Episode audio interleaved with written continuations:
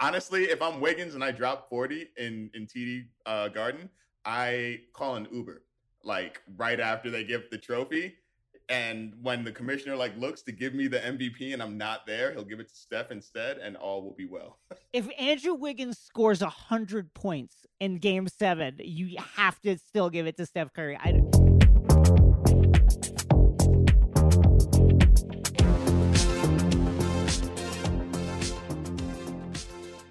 and welcome to Take Line. We've got another great show lined up for you. Uh, as Game Six of the NBA Finals in Boston looms. The Golden State Warriors up 3 2 after their 10 point victory back in the Bay Area. To help us pack everything going on with the Celtics and the Warriors, my former colleague Dan Devine of The Ringer will join us. We will also be joined by the in- incredibly smart Andrew Beaton of the Wall Street Journal, who's going to help us uh, figure out what's going on with Saudi sovereign wealth fund backed golf league LIV, which has thrown uh, the entire golf ecosystem into a tizzy and and driven my mom actually insane. But first, I want to chop it up with super producers Zuri and Ryan to talk about uh, Game Five. Welcome to Take Line. Uh, it is moments after game, the pivotal Game Five Boston Celtics have fallen to the resurgent Golden State Warriors, 104 to 94. Steph Curry, uh, absolutely ice cold in the game, 0 for 9 from 3, 7 to 22 from the field. Doesn't matter. Golden State wins by 10. Uh, Jayson Tatum started absolutely dead cold, couldn't throw the ball into the ocean, couldn't throw the ball outside of a door couldn't do anything. Uh, then came on, but in the end, uh, it's that old, it's that turnover number. You've heard the stat by now when the when the Celtics uh, notch less than, I think it's 16 turnovers. They're 13 and two, and they do uh, more than that. Uh, that's when they lose, and they lost tonight with a team total of 18 turnovers. Uh, and once again, that was the that was the Achilles heel for the Boston Celtics to help me unpack this. Zuri and Ryan, Zuri and Ryan, when Jayson Tatum started uh, 0 for 0 for 12, uh, and he's minus 13 in the game. Do we now? He did end with 27 points. You know, shot 50 percent from uh, from the field 10 rebounds, did have four turnovers, but at what point we were talking earlier in the in the playoffs that Jayson Tatum has taken the lead. Many were saying this. Many were noticing that. I wasn't saying it because I don't like the Celtics, but I was acknowledging it inside, deep inside. At what point do we start wondering is Tate is this moment a little too big for Tatum? No, I mean he's 24 years old. I don't know what you're doing at 24. I didn't have all my stuff together. Maybe at 26, at 28, if he does this again, then we can come down hard on him. And maybe there's also a mulligan for your first finals. That, that was going to be my point. The, the the Tatum supporters, the Boston Celtic faithful, you know, our, our dear editor Spence, who's in his feelings right now, they all believe that, or will tell you that even if the Celtics lose this series, this was their first go at it. You know, you, you would love to just hit your first finals and be amazing like the Spurs or the Warriors, but you know, for most people that or for most teams, it's not the way it works. You have to lose before you win. LeBron's Heat lost before they won. Uh, I don't know. I feel like there's still a lot of space uh, for Jayson Tatum's potential and for his supporters to defend him. I do think he had a lot of good moments in this postseason, and you know, I don't want to be a prisoner of the moment and say that you know a bad game six or bad game seven, bad game five can undo all of that. Let me let me not assume bad games on him. He's had he's had a couple. He's been inconsistent in these finals, but the finals are a big platform. He's been really really good to get the Celtics to this point, but maybe he's going to take lessons away from this experience that will make him even more dangerous in the future. As you say, Zuri, he's only 24 years old. Well, I called it. I was I was talking with some friends before Game Four, and I just thought that he was gonna blow it that game. I, I think that he's kind of a front runner. I think the Celtics team is kind of a front running team. I think that we were talking in pre pro about what they're lacking. I think they need a ball handler to just kind of set things up on offense. I don't think Marcus Smart. I mean, we know he's not that type of player.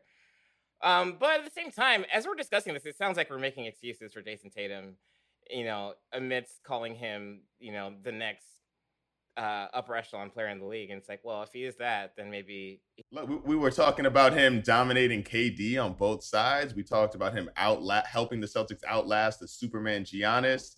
He got past Jimmy's defense, but Andrew Wiggins is eating his lunch, man. Um, I think you know, Zuri. I think you're onto something about the, with the with the Celtics kind of being a front running team. Obviously, like a defensive juggernaut, but they started the season shaky, and a lot of that had to do with the fact that they don't have it. You know, their their best natural playmaker is Marcus Smart, who can be a little wild. He's part of the reason that they are a team that makes bad decisions on offense. Um, uh, uh, Marcus Smart is a big part of that, although he did rein it in, and that was a large part of their success. But they're a team, once they kind of flipped the switch in January, they were either blowing teams out or they were losing. Like there was, whenever they have to, whenever it's close or they have to come back, that requires them to make as many high efficiency, good quality decisions and as few bad decisions as possible. And they're just not a team that can do that. They they just press when it's closer, they're behind. Now it's, you know, Jaylen Brown will, you know, will decide, well, I've got to make something happen. So I'm gonna drive into like two guys and uh, that's going to be a turnover. I'm going to try and force up a shot over guys. Or Al Horford's like, I- am going to get right under the rim and then I'm going to get swallowed up and I'm going to try and throw it out to one of our three point shooters or Jayson Tatum will decide like I'm going to back you down and I'm going to take this contested two. And it just kind of like they stop doing the things that got them there.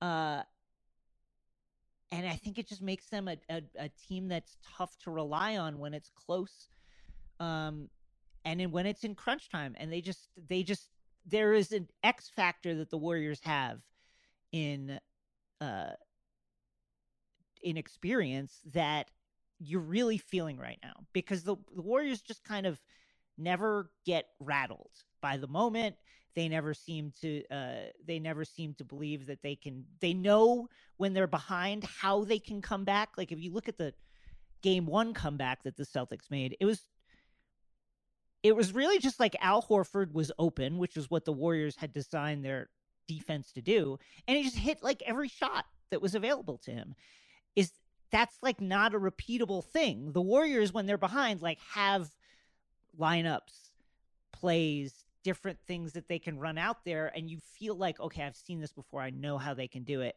The Celtics, because they had so rarely come back or have to come back, don't really have that muscle memory yet. And I think that you're just seeing that weakness get exposed right now at the biggest moment. I think that the Celtics are the better team, like on paper. I think they're the better team from top to bottom. I just think the Warriors have that wealth of playoff experience having been here. That's the difference right now. But you know, the crazy thing is is that the playoff experience that you speak of is working for the Warriors twofold.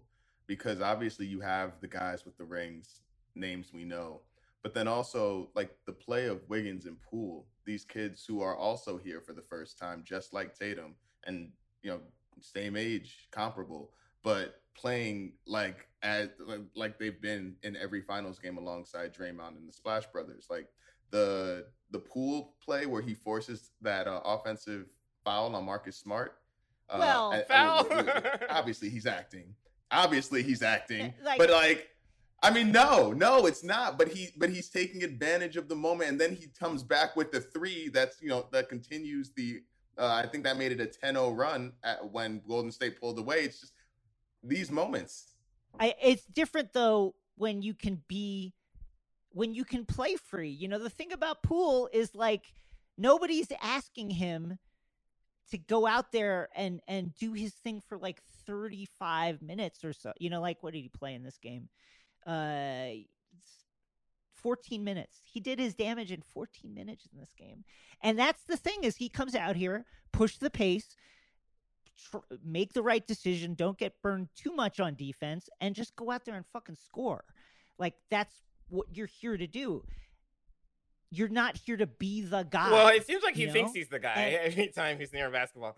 No, but they put him they put him in these very very constricted situations in which he can be the guy for a 4 minute, 5 minute stretch.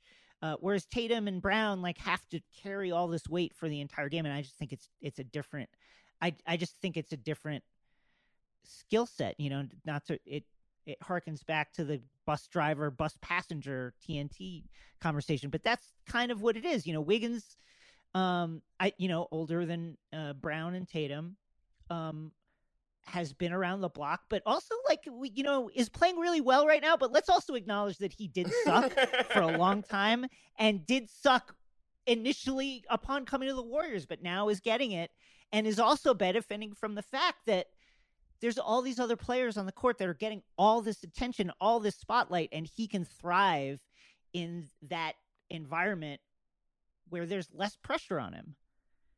But you're right. Obviously, these guys are playing great. Let's talk. Let, let's let's get our prediction predictions in. So obviously, again, it's just turnovers. Like Warriors six turnovers to the Celtics 18. That's the game. That was the game. Um, potentially one more game left, maybe as many as two. What do we think? What what do we think happens? It feels like at this point, like listen, everybody, everybody uh, who is drawing breath right now knows it's a game of turnovers for the Celtics, including the Boston Celtics and Ime Udoka and the entire team, and they can't limit their turnovers. So clearly, considering this game and and the previous one, so where do we go from here? What uh, what do we what do we think is going to happen? In the minutia of Game Six coming up, I think some Celtics role player is going to go off at home because they're going to be comfortable. Sam Hauser. Had... Let's go. Sam Hauser. Derrick White. Derrick White's going to make a shot. I don't know. I think. I think well, maybe. So I think I think Boston probably has enough energy to take it at home. Also, I mean, like I do want to talk about Robert Williams he's been he's been amazing. He's I mean, uh, uh, yeah, plus eleven, the only starter in in uh, positive plus minus. He's been so important defensively, obviously. Just a menace, and it seems like Golden State. It's like a trap door when he's when he's in the paint. Also, he just seems like he's going to be a hundred million dollar player fairly soon for like the Mavericks or the Magic or something like that. So I'm rooting for him, but I, it does seem like um, I don't see Golden State losing two games in a row. Oh, we're right on schedule for my pre-finals prediction. I had Warriors in seven. I'm sticking to Warriors in seven.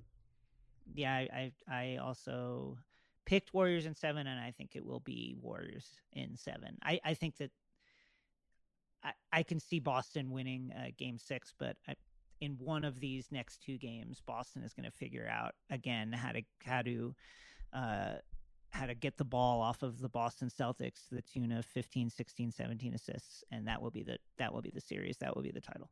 I'll be honest with you. I think that Boston is going to show us exactly how they got here in Game Six, and I think they might even come out and give us a, a competitive first half in Game Seven. But I, I do not have any faith in their ability to execute in the fourth quarter of a Game Seven against the Golden State Warriors. I think that Golden State, just on the strength of experience, is going to once we get there, we're, we're just going to see them earn the. Well, we're going to see one of the teams earn the championship. I'd be shocked if it was Boston. If if Wiggins drops forty on the road in Game Six to close out the series, would you? Okay. no, it's honestly, if I'm Wiggins and I drop forty in in TD uh, Garden, I call an Uber like right after they give the trophy and when the commissioner like looks to give me the MVP and I'm not there, he'll give it to Steph instead, and all will be well. if Andrew Wiggins scores a hundred points in Game Seven, you have to still give it to Steph Curry. I, you actually have to do it. You can't not do it. Up next, the Ringers Dan Devine.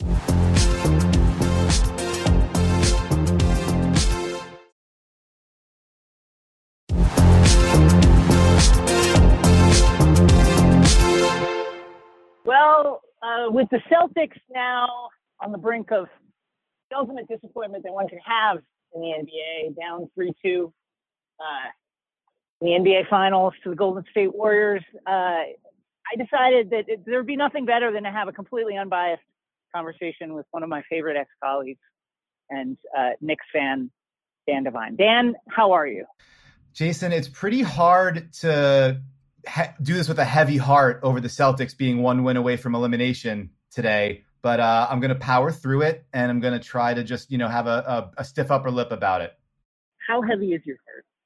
And what do you make of uh, what do you make of this team, the Celtics team that arguably is the better team on paper than the team that they're getting beaten by. It's almost like they're two teams, right? It's like there's the defense, which is all, all world and constant, and then there's the offense, which is like completely uh, frenetic and uh, changing constantly from one game to the next. When they don't turn the ball over, they don't lose, and when they do, they are awful. They they look like they they've barely played together, let alone play like a hundred games together.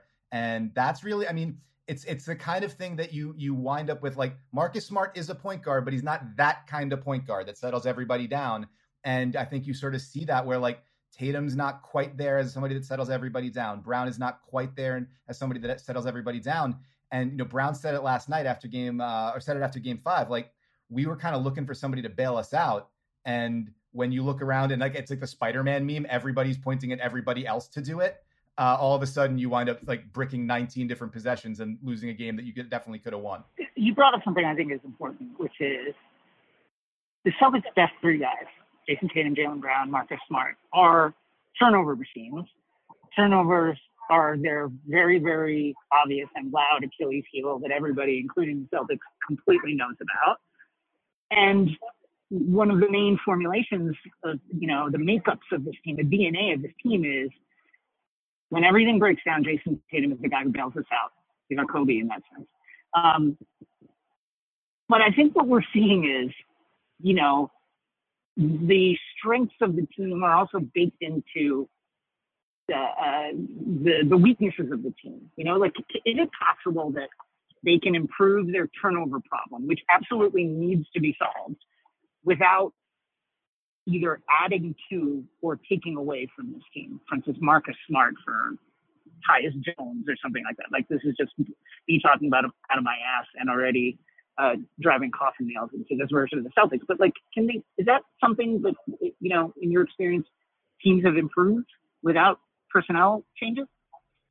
Well, I think before we go any further, we should note that it's possible Jayson Tatum is just doing sort of a Kobe tribute by shooting 24% in the fourth quarter.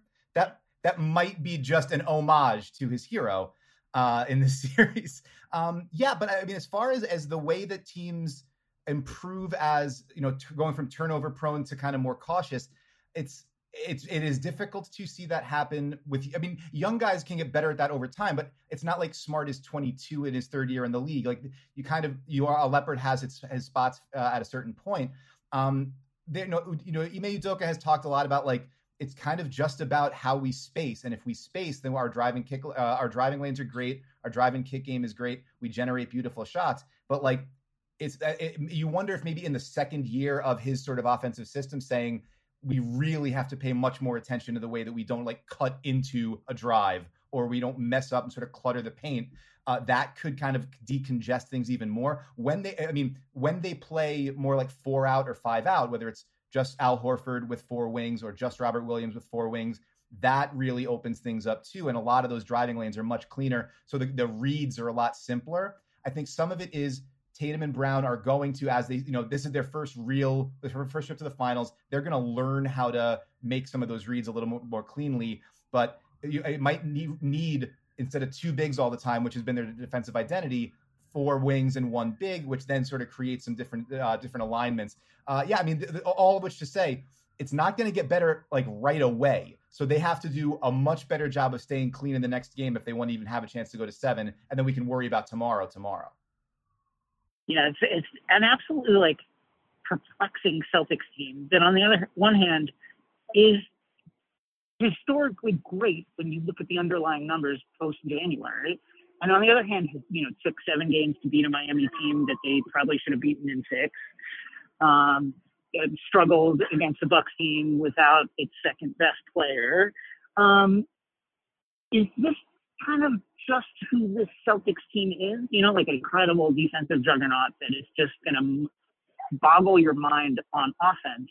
And I guess to your other point, you know, like this Tatum is 24, young team, Ime Udoka's first year, but you know, we all thought OKC would go to five finals. You know what I mean? Like, uh, I, I, if I'm a Celtics fan, I kind of, I would be anxious for that improvement right now. It's not really a question, more just an observation and a, and a willingness to tap into the fears of Celtics fans and use it as fuel for my uh, personal journey in my life. I appreciate that. Yeah, we, we all need our batteries, and this is a pretty so, a pretty solid one. The, using the anxiety, drawing off it like the Matrix. Um, yeah, I mean, I think it's I think it's it's exactly it's it's a real concern. You know, you talk about like the Celtics have been a bad crunch time team all year, like all season long. They've been awful on offense in crunch time. Uh, believe it was the fifth worst uh, clutch time offensive efficiency all throughout the regular season, even worse in the postseason. Um, and it's a it's a function of like you said, if the bailout option is okay, Tatum, go to your like turnaround fa- uh, mid range fadeaway. Well, you're not necessarily always generating great looks on that, especially when you've got really good defenders. Like, I mean, the fact that Andrew Wiggins has basically just put Tatum in Alcatraz uh, when, once they're inside the, ha- the the half court has been totally insane in this series. Um, and like you you need abilities to generate easier shots when you get late in the game. And I think they tend to go because a lot of their of their the, the drive that sort of driving kick creation is just like spread it out iso one on one somebody beats somebody off the dribble c- collapse the defense and kick that's a lot harder to do when it's like a loaded up defense at the end of a game and when you've got a really good one-on-one defender on your best creators. So like if it's not smart doing that against like your third best perimeter defender which he can do but like do you trust that if you're boston? I think that's been like kind of like the push and pull. When they get really good games from him or when he's able to get downhill and, and sort of create in that way it makes him so much tougher to guard but then, like, if he tries to post up Steph and then like spins into three bodies and throws the ball away, like all of a sudden they're off to the races. And that's kind of like uh, uh that. That is what has been their Achilles heel all season long. It's it's manifesting in this postseason and this finals in particular. But as you said, like there is no, you know, tomorrow's not promised for any of these teams to say like if you don't do it now, well, this will be the beginning of a long run. Maybe. I mean, Al Horford's older. Uh, Robert Williams, his the health has obviously been a major concern. It was a question mark. Like when they looked at when they were going to extend him. Uh, was that going to be something that they, they really felt comfortable doing? Um, you know, Tatum and Brown, obviously that's a, that's a, a core and something to keep together. But like the, the, the East is is deep and tough. I don't want to say the East is big. I don't want to invoke Mike Woodson, but like there's a lot of there, there's a lot of really good teams in the East, and they might only get better. So like you need to seize this opportunity now. And uh, the fact they've kind of they had a they got the Steph game they needed, and then they booted it, and that is like uh, you know, to see that. Now, it doesn't necessarily mean they can't come out in Game Six and have a much better performance, but you got to feel like that was such a golden opportunity that you blew it uh, in Game Five. Uh, let's say the Warriors win this, let's say in seven. Um, legacy question. We got to do it. We got to ask it. Where do you put this? Where do you put this Warriors team uh, in the pantheon of great runs from dominant NBA champions? I mean, I think the the the best analog is something like the Spurs. I know that's kind of like the the that's kind of been Joe Lacob's goal was like, what if awesome, but for 20 years?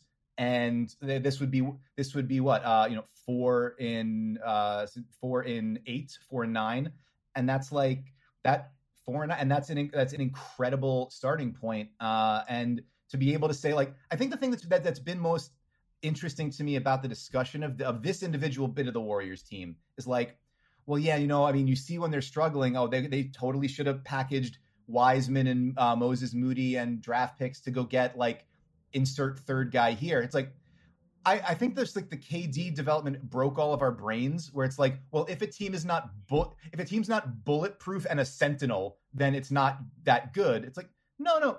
They are like this is what the Warriors were like before. They were really good, but it was like relying on Leandro Barbosa minutes in the first season of that run, right? Like that you can be a really good team and have vulnerabilities, and then like what makes them compelling is the overcoming of that. What makes the Warriors compelling is like, can you win on a night where Steph is you know, uh, 0 for 9 from three? Can Draymond Green go to the depths of hell and come back up?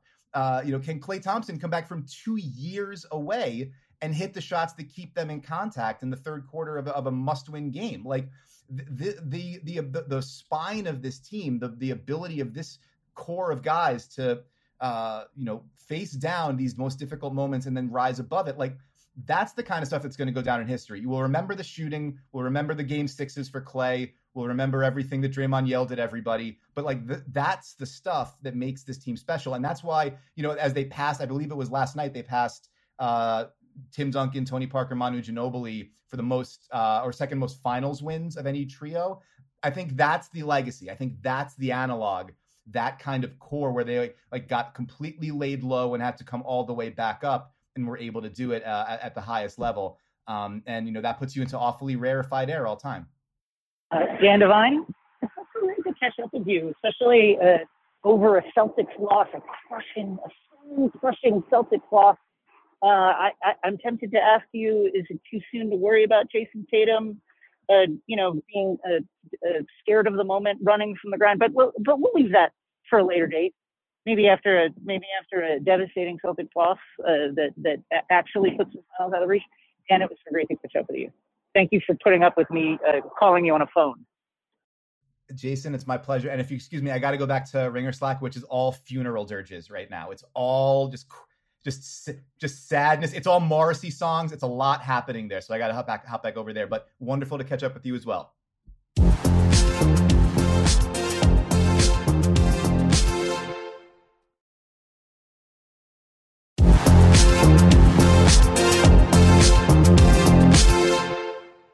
In the words of the PGA Tour, I'm all right. Nobody worry about me.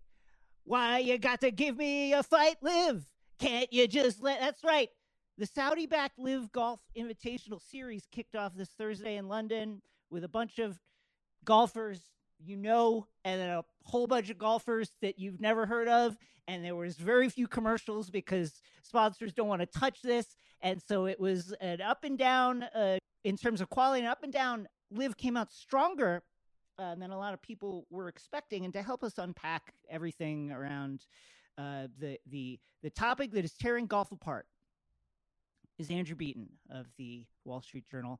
Andrew, uh, you've been following this closely. Uh, thanks for joining us.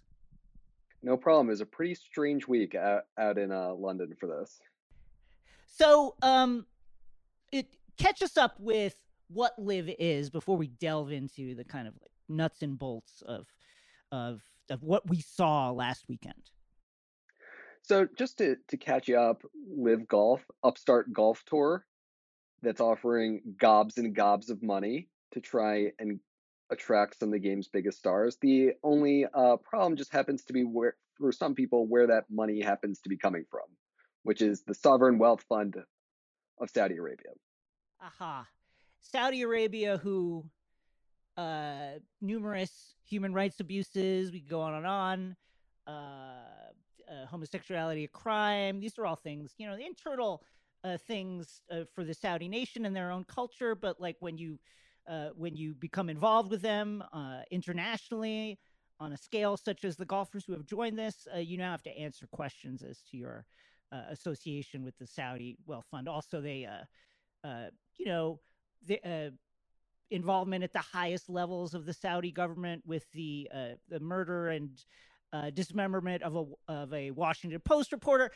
Small things uh, to answer for if you're a golfer. So, um, what is why why why do this? What what what is the point of LIV even existing? You know, it depends who you ask. To they you know, LIV says they want to grow the game. They want to introduce new, fun, quirky new formats. Um, but to a lot of people, there's this pretty new term of sports washing, and that's what some, and that's what some people believe this to be. And that's the idea that in order to burnish its global image, which is obviously controversial, troubled, so on and so forth, depending on your perspective, um, that they get a they may see a global halo effect by being able to associate themselves with the likes of incredibly popular people like Phil Mickelson or Dustin Johnson. uh, uh, uh, so you mentioned Phil and, and Dustin. Uh, I think clearly the the two marquee names, along with Bryson DeChambeau and um, some others, Sergio Garcia. For the most part, the the the marquee names who have joined LIV have been um, guys like Sergio, who have even Phil, who um, are kind of past past their prime, so to speak. That you know there there are a few um, uh, counter examples of that, but uh, can you give us uh, give us an idea of the the price tag associated with bringing these players over to LIV? So the reports out there for a guy like Dustin Johnson or Phil Mickelson has been that they're getting a nine-figure payday for this. Um, you know, Phil Mickelson was asked, you know, did you get two hundred million dollars? He said he doesn't want to get into contractual details because he thinks they should be private.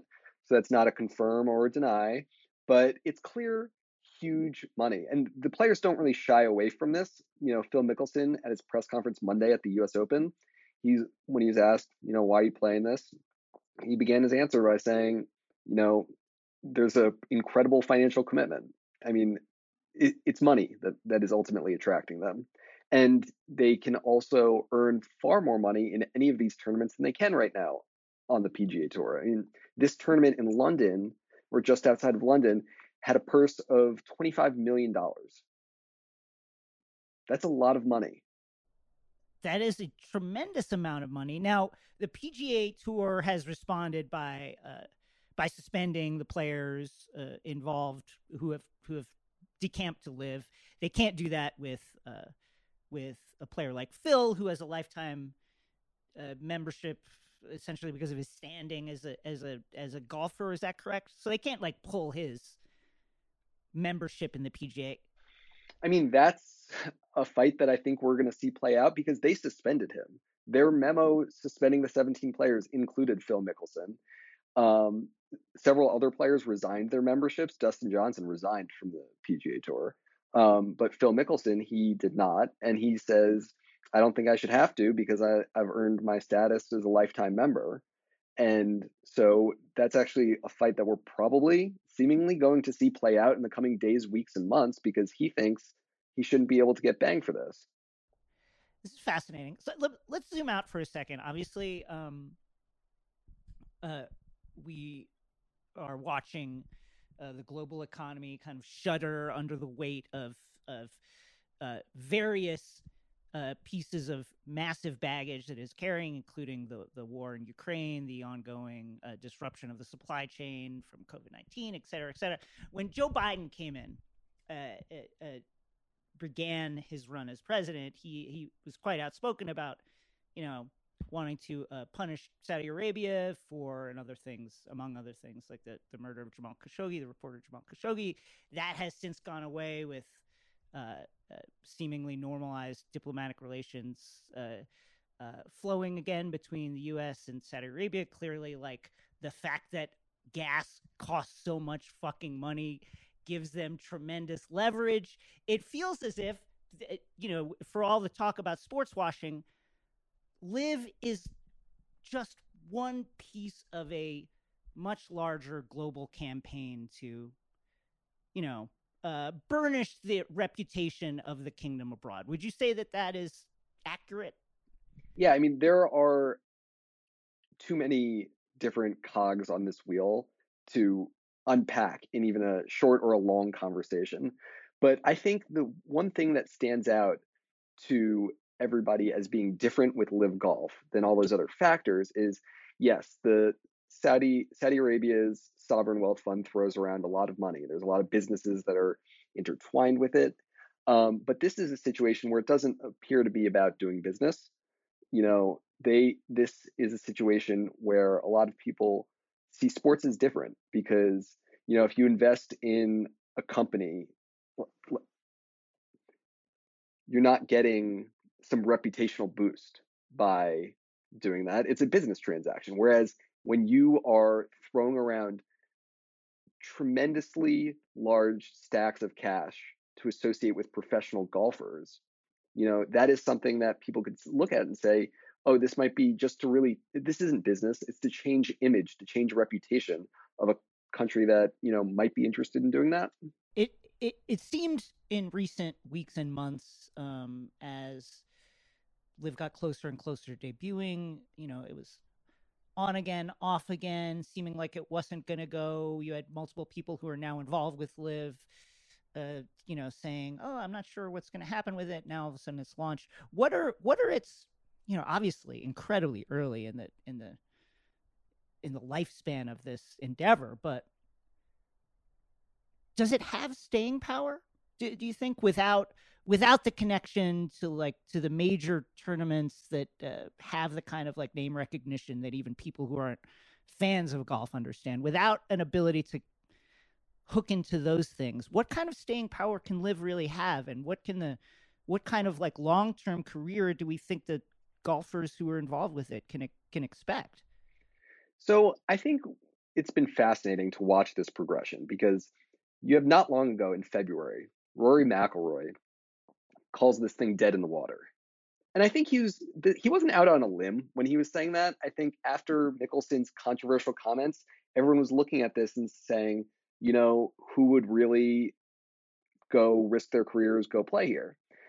And so then it started to become clear that, like, you know, the, the golfers you were mentioning earlier, the guys who might be towards the end of their careers and might be looking to chase a payday that's not necessarily available to them, like the, the Lee Westwoods, the Ian Poulters, that they might go. But still, I mean, listen, is anybody tuning in to a golf broadcast these days to watch them? Probably not so much. Um, and so then the big bombshell comes, and it's Dustin Johnson. And when he says that he's playing in this, that really seems to change the game, both for LIV, but also when you start thinking about its long term future, which is what you were asking about, because you have guys and some pretty big names lined up to play not just this first event or the one that's going to be next in Portland, or you know when the, there's one at Trump Bedminster. You have guys who are clearly linking onto this for the long haul because they knew mm-hmm. that the PGA Tour was going to suspend them. The PGA Tour hadn't really been subtle about that. And they're joining to play a long time because there's a lot of money in it for them. And so the staying power is, I mean, it's impossible to predict three, five, ten years. But I think what's been made clear over the last couple weeks is this is going to be a thing for a little while now. You have Dustin Johnson and then Phil playing there, and then guys like Bryson DeChambeau and Patrick Reed. You know, these are big name golfers that they've gotten commitments from. They don't have any of the top 10 golfers in the world still, but they've got guys on the wagon for some time now. You mentioned Phil's uh, controversial comments. Those were, I'm going to paraphrase now because they really are so so funny to think about. He uh, he was asked about his uh, his relationship with LIV, what's going on with it, he said something to the effect of, "Hey, man, the Saudis are really scary. They beheaded Jamal Khashoggi. Uh, they kill, they execute homosexual uh, people over there. But you know what? The money is fucking amazing, folks. Like it's pretty great, and uh, and also." You know, I have a gambling problem that's a different sorry now i'm now i'm squeezing on a different uh, comment from more recently but he you know he was recently asked again about it and he's like yeah i've got a gambling problem i need the money um what are the it seems as if for people like dustin for bryson the idea is make you know the money i would have made in my whole career in these next couple of years and then we'll let we'll see what happens as as it plays out. Um but for guys like phil and sergio Greg Norman even it's almost like man it, it makes you have to look inside yourself and wonder what's my price tag? Have you wondered that andrew? What's your what's your inside yourself what's your personal price tag to just be like fuck it. Uh i will i will take that money and and just get into business with terrible people i'll do it fine you know I, i'd like to think that i ended up being a reporter because i hopefully don't have too high of a price tag uh, or don't have a price tag, excuse me. but I think that's the, the the overarching question, right? There's this idea that these guys are making sums of money and then huge sums of money and then having to basically apologize for them for winning that much money. I mean, some of the questions that they're being asked are, you know, are truly insane at the and and they are absolutely fair. I, you know, I saw one uh, reporter asking, you know, would you, you know, would you play you know, would you play uh, for a tournament that was uh, that Vladimir Putin had like thrown? Like, would you do stuff like, and you know, like, various golfers would have to say, oh, I'm not going to get into hypotheticals, but these are the kind of questions that people are being asked because of this. Yeah, I mean, I think one was asked if he'd play in apartheid South Africa. Um, I mean, that's that's where we are with this, and it sounds absolutely crazy, but there's you're asking what's your price tag. I guess another way of looking at the same problem is where do you draw the line? I mean, you have um, 9/11 victims' families calling out these golfers. So these are aren't just important questions; they're like really uncomfortable ones, all painted against the backdrop of Charles Schwartzel, who won the first LIV event. He'll you know go down in history for winning the first LIV event. Congratulations to him.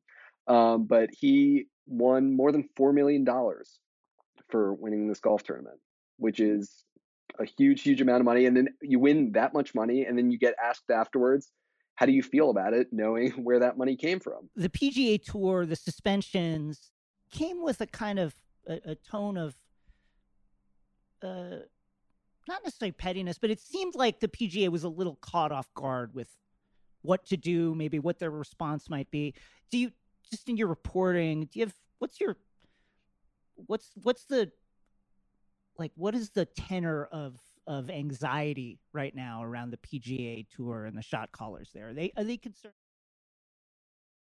I mean, I think they've been concerned about it for a while. I mean, it's clear that they see it as a threat because there's times when the PGA Tour grants waivers to players to play in non PGA Tour events. Happens somewhat normally, can happen a few times a year for each guy. Um, they didn't grant the waivers for this event because this isn't just seen as a one off where a guy can go collect an appearance fee. They see this as a threat to the PGA Tour and someone trying to start a rival golf league.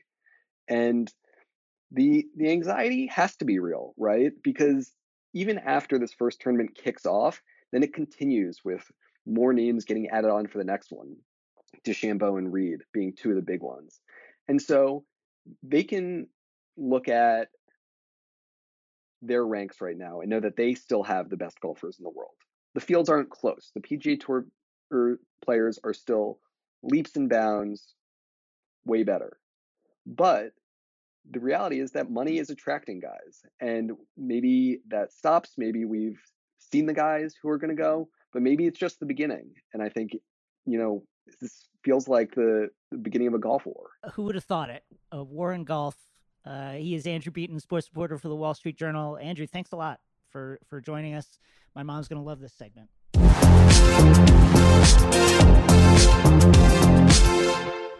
That's it for us. Follow and subscribe to us on Apple Podcasts, wherever you get your podcast. And don't forget to subscribe to Takeline Show on YouTube for exclusive video clips from this episode, plus my digital series, All Caps NBA, which airs every Friday. Check it out.